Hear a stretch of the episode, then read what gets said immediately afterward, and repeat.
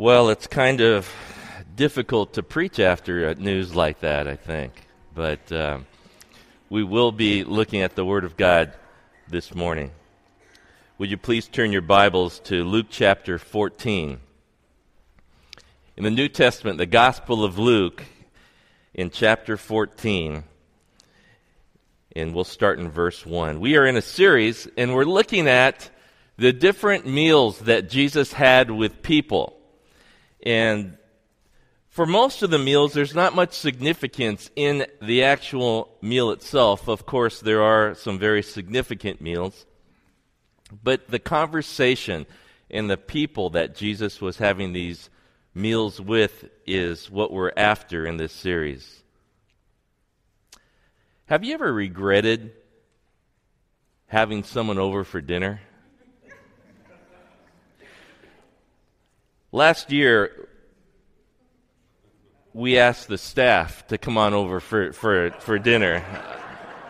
It was, a, it was a summer afternoon, and, and it, was, uh, it was a warm day, and we have this uh, kiddie pool in the backyard. And so everyone came on over with the kids and, and everything. We didn't have them over for dinner before, and we knew some of the people uh, rather well, and others we didn't know all that well. And so, as Janet and I were planning the menu, we were wondering, you know, what do these strange people eat, anyways? And uh, Janet makes an excellent um, spaghetti sauce from the from the old country, you know, and and uh, um, so it's this Mama Maetta's spaghetti sauce, and and uh, we were wondering what would happen if one of the staff members raised their hand and said, um, Is there pork in that uh, sauce? You know, there's trichinosis. If it, it's not cooked properly, it could infect us all. And then Janet makes this excellent Caesar salad dressing. If you've, uh, it's just the best. I mean, but you know, some of that dressing you put egg eggs in there, and what would happen if one of the staff members, you know, as we're serving this delicious Caesar salad, says, Is there raw egg yolk in there? Because, you know, I just read in the paper the other day that 200 people died of salmonella poisoning. And, and, um, and then, you know, afterwards, we would, uh, Janet makes this uh. You know what a pizookie is? Uh, you don't know what a pizookie is? Uh, oh, of course. It's a, like a half baked chocolate chip cookie with a scoop of vanilla bean ice cream on top, and it just sort of melts and and all of that. And you know, someone would say something like, uh, uh, sk- "I'll skip the ice cream because dairy products, you know, they don't sit well with me." And and I was thinking, if all of that happened, really, I mean, they would be the dinner guest from someplace that you know uh, you don't really want to think about all, all that often. You ever been in a small group or a Bible study where there is this sort of incessant God talker in there, just an irritating. I mean, it, nothing's going to kill the warmth and the welcoming spirit of a home group, a Bible study, a small group, like a irritating God talker. You know, everything is a hallelujah and a praise Jesus, and and uh, every answer to a question is a scripture, whether it be in context or out of context, and or a Christian cliche, and and then someone in the group, after a number of weeks, takes a risk and shares, gets vulnerable a little bit during prayer, prayer time. And they say, would, would you pray for me? I'm, I'm having this fear and I'm worried about it. And that person just jumps in there and says, Oh, oh, oh, um, be anxious for nothing and uh, trust in the Lord with all your heart. And, or they come up to him and they're casting out the demon of worry or something like, like that, you know? Well, you know, that just shuts that group's intimacy down right away. No one else is going to share anything vulnerable in that group. Before we read in our text this morning, I want us to think about our scripture, our, our text in Luke chapter 14. And I want us to look at it from two different viewpoints. First, we'll look at it from the lens of a Pharisee the way they saw this dinner party going.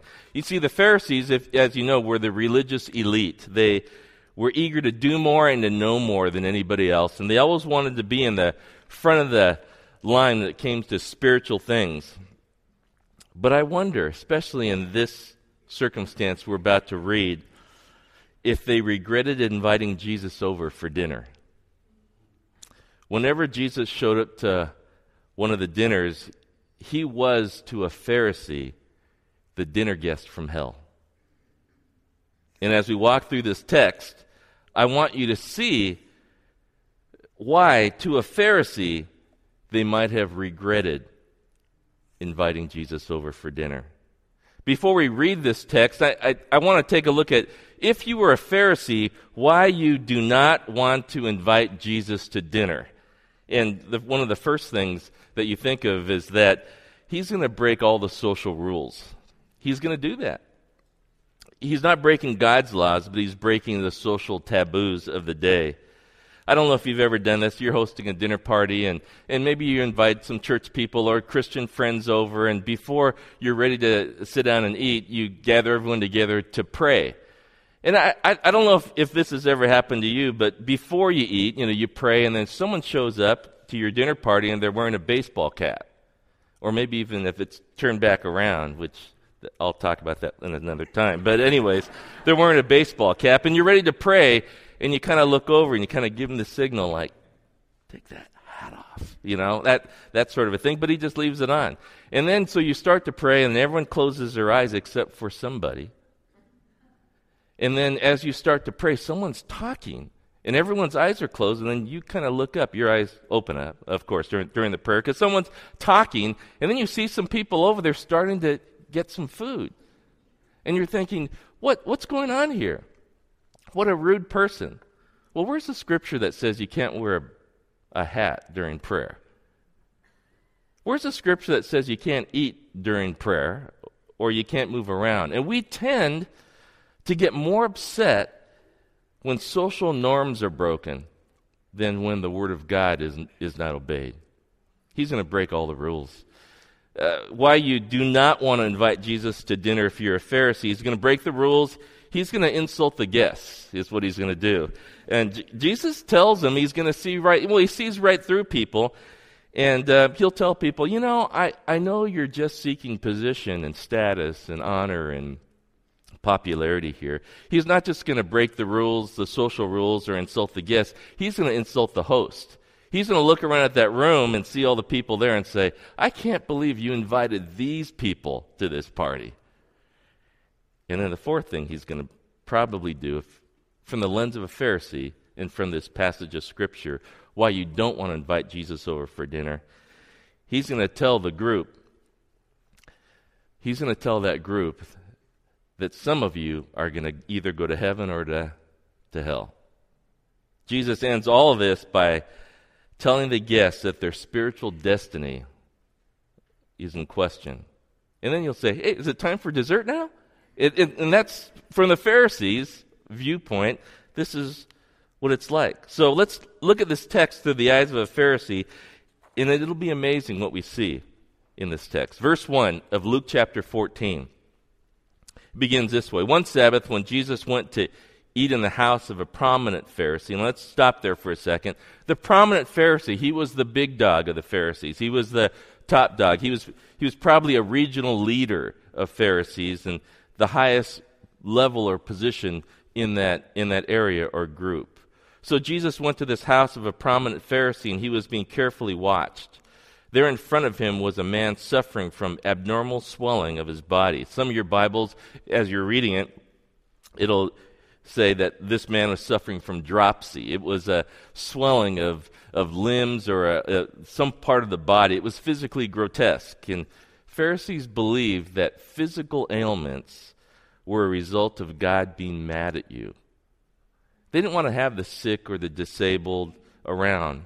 And remember, this was at the house of a regional leader, the top dog of the Pharisees.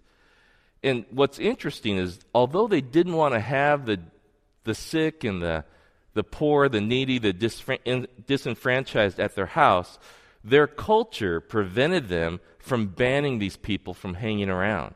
So if they showed up, well, they would just be there, but we'd just try to ignore them. Verse 3.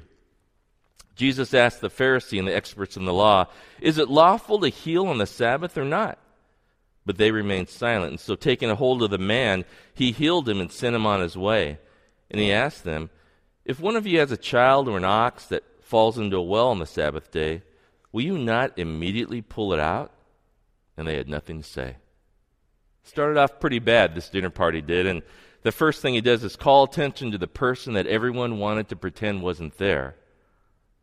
And then in their minds, he broke a social rule of not honoring the Sabbath. And Jesus, you know, he, he always communicated whenever man made rules get in the way of loving people, then that's a real problem. And now Jesus insults all the guests. Verse 7. And when he noticed how the guests picked the places of honor at the table, he told them this parable. When someone invites you to a wedding feast, do not take the place of honor, for a person more distinguished than you may have been invited. If so, the host who invited both of you will come and say to you, Give this person your seat. Then, humiliated, you will have to take the least important place. But when you are invited, take the lowest place, so that when your host comes, he will say to you, Friend, move up to a better place. Then you'll be honored in the presence of all the other guests. And then Jesus lays out a principle in verse 11. He says, For all those who exalt themselves will be humbled, and those who humble themselves will be exalted. For them, at that time, the dinner parties were perhaps different than our dinner parties. They would sit around low tables, low to the floor, and they really wouldn't sit, they'd sort of recline on their sides. And the host would be right in the center, or the place of honor would be right in the center. And then the next uh, most important person would be on the host's right side. And then, then, the next most important person would be on the host's left side. So they're sort of reclining on the side, and then they'd go, and then the third place would be again on the right, and then they'd go to the left and the right, and everyone would sit in sort of a, a half circle uh, around this, this table. The irony of this, all of this, is as they're working out the pecking order and seeing who has the higher position, whose presence are they in? The presence of the Son of God Himself. And Jesus observes all of this and says, I see that you're seeking the place of position and honor. And I wouldn't do that as he insults all the guests. I wouldn't do that because you are not as important as you think you are. And then he insults the host. Take a look at this. Verse 12.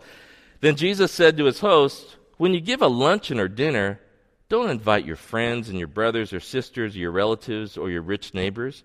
If you do, they, they may invite you back, and so you will be repaid. But when you give a banquet, invite the poor, the crippled, the lame, and the blind, and you'll be blessed. Although they cannot repay you, you will be repaid at the resurrection of the righteous. So Jesus insults the host now and says, This is the worst guest list I've ever seen in my life, is really what he says. And then everyone gets really uncomfortable because he insulted the guest and they think, oh, okay, well, that's, I'm just invited. But then he insults the host by insulting the guests again. And everyone gets really uncomfortable. And you ever been in a dinner party when, when there's that awkward moment, right?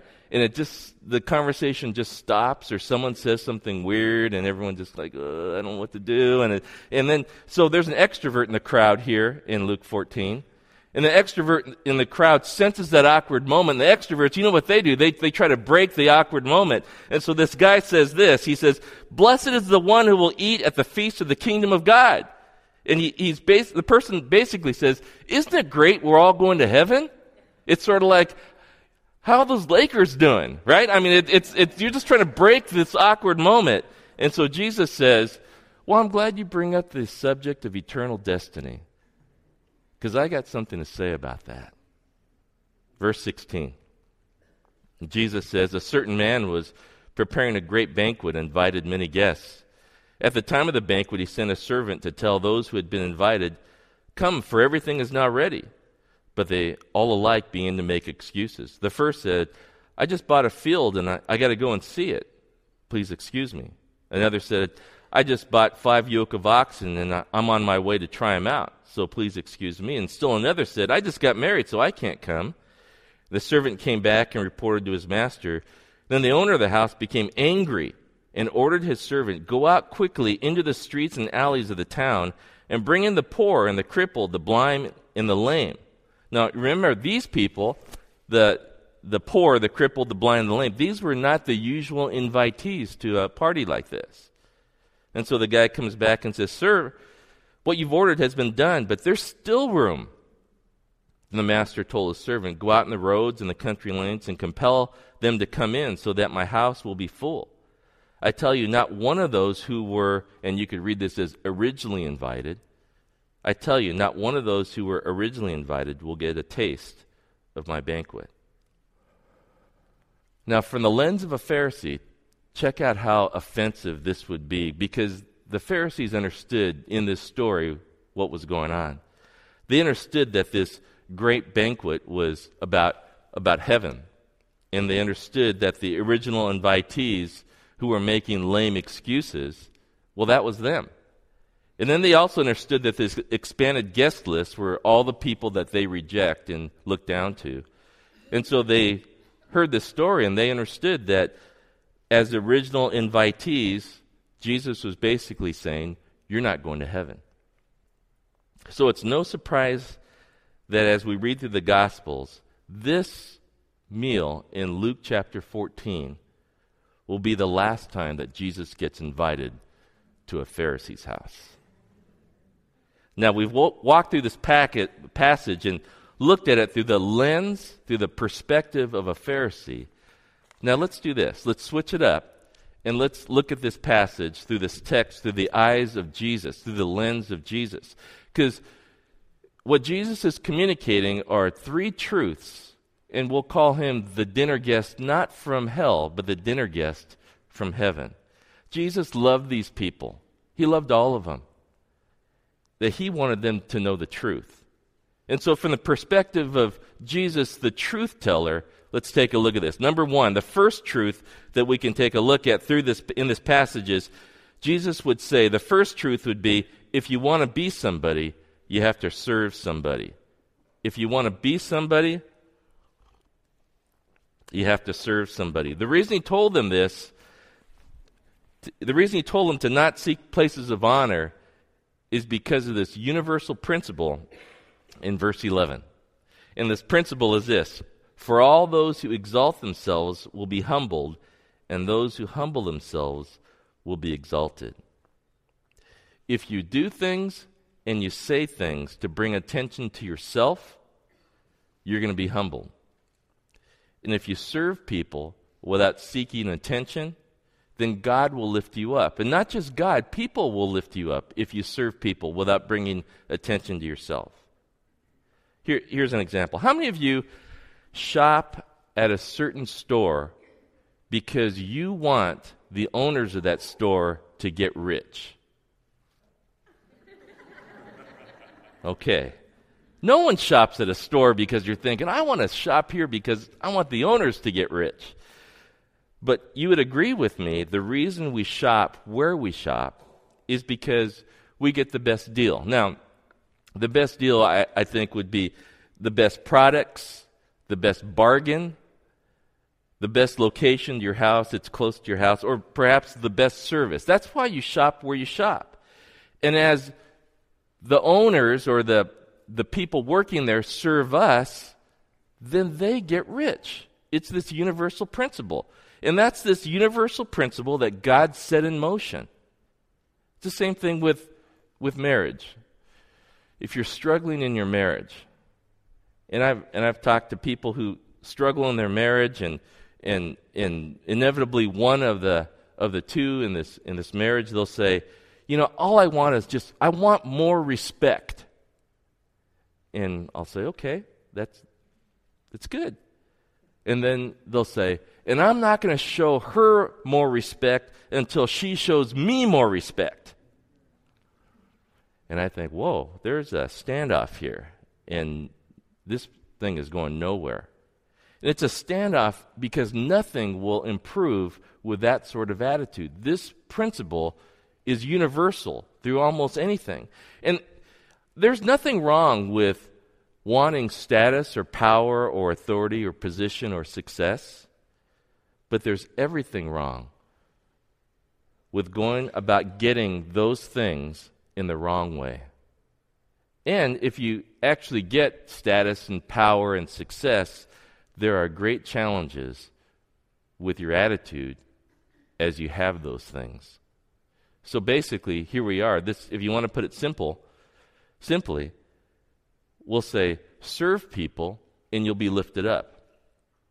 Seek to be exalted and you're going to be cut down. This is the truth that Jesus was bringing. And this is one of the most profound life lessons you could learn. I mean, you could, you could teach this over and over and over again. You could teach them to the young kid, you can teach them to the older adults. This is one of the most profound life lessons that are out there. And there's applications across the board. If you're a leader at work or in the church or, or in a, in a, in a uh, recreational group, applications here with this principle. If you're in a relationship, whether you're dating, you're married, if there's a friendship, it, applications there. If you're involved in ministry, there's this applies to that. In the workplace, it applies. In marriages, it applies. In parenting, it applies. In your friendships, it'll apply. When you serve, you learn the key to success and to status and to power. To put it simply, if you want to serve, the way to go about this is what the Apostle Paul writes in Philippians chapter 2.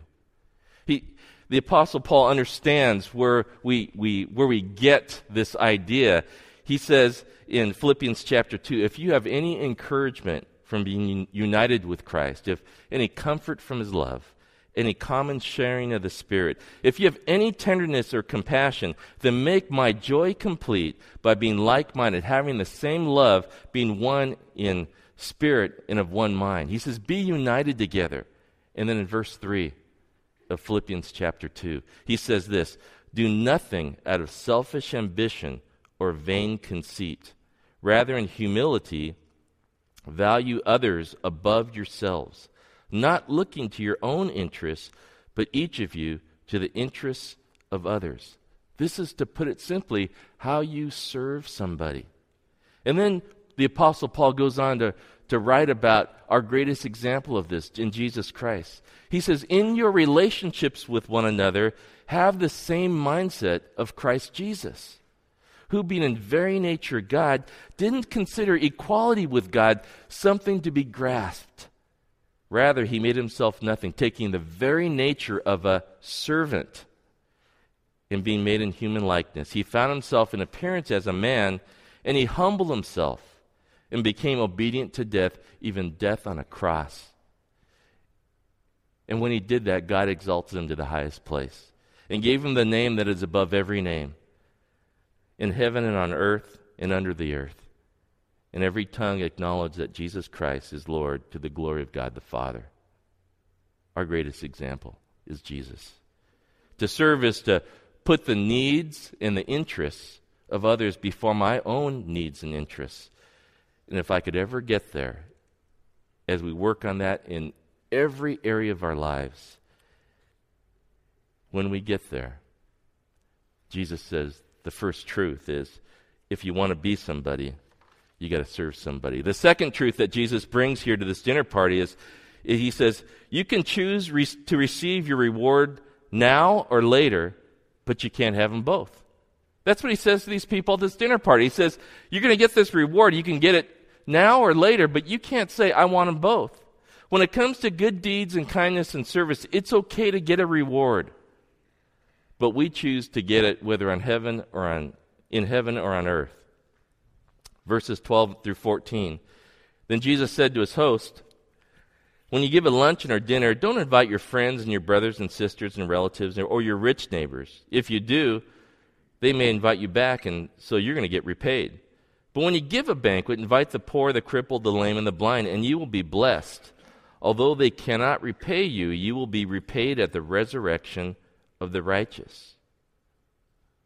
When it comes to our good deeds, when it comes to our kindness, the way we live and the way we live our lives, we choose where we're going to get these rewards. In Matthew chapter 6, in the Sermon on the Mount, Jesus says, He says, uh, anytime you give an offering or, or you pray or you fast, if you do those things solely to impress other people, then you've already received your reward in full.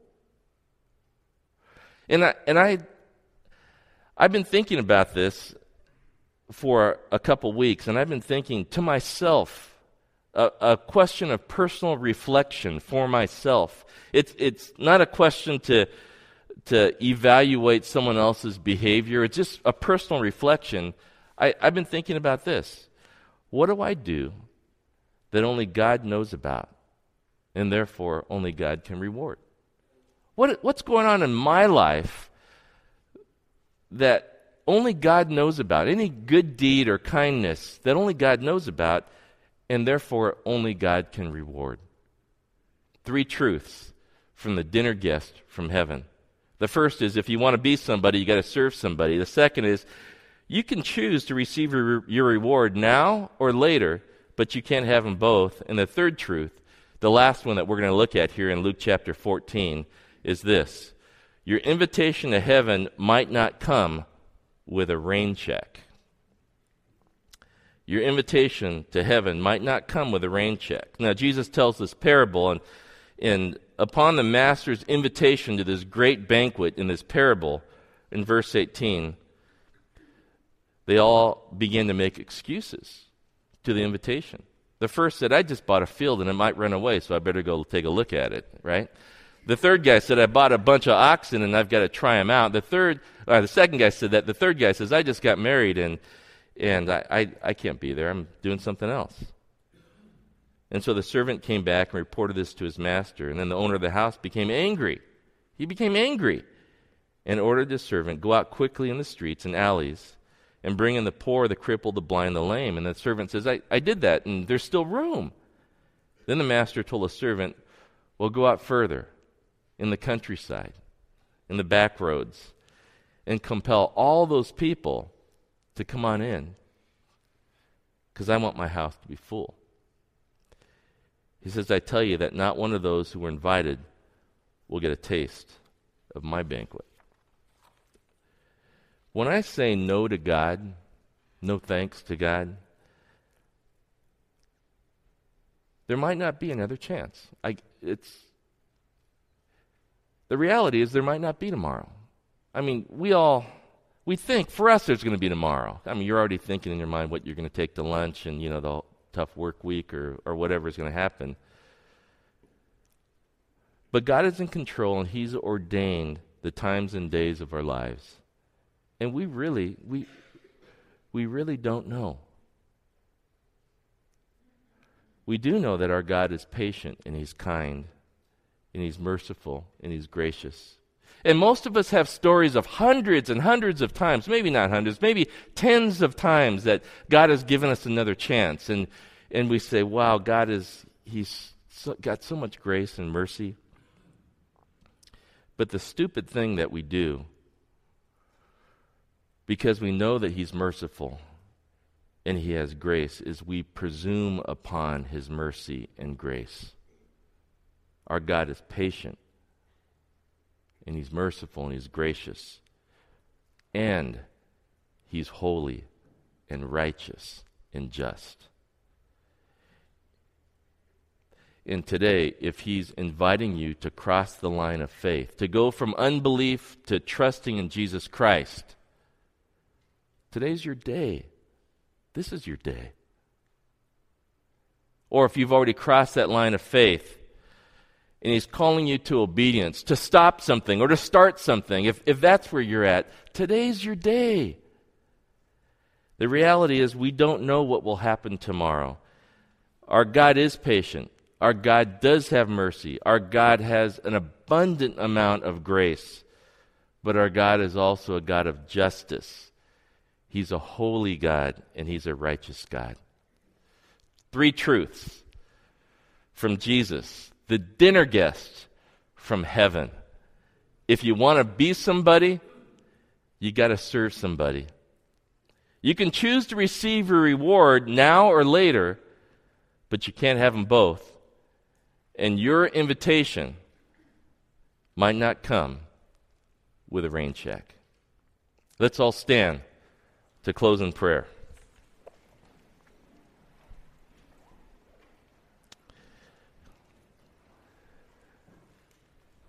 Dear Holy Father, we are thankful for this day of worship. You have blessed us abundantly with a wonderful church family, an active church family, a loving church family, a church family that worships together and prays together. Father, thank you for your word this morning. Thank you for the Gospel of Luke, especially as we looked at chapter 14, as we're in this series on the meals. Thank you so much that we can extract these three truths from this text today. Father, I pray that you would help all those who hear this word to meditate on it, even to be haunted by it this week as they go through their day. Father, remind them that there is a greater story that's happening in their lives. We feel blessed, we are blessed, and we thank you and give you praise for your blessing in this day. In Jesus' name, amen. God bless you guys. I'll see you on the plaza.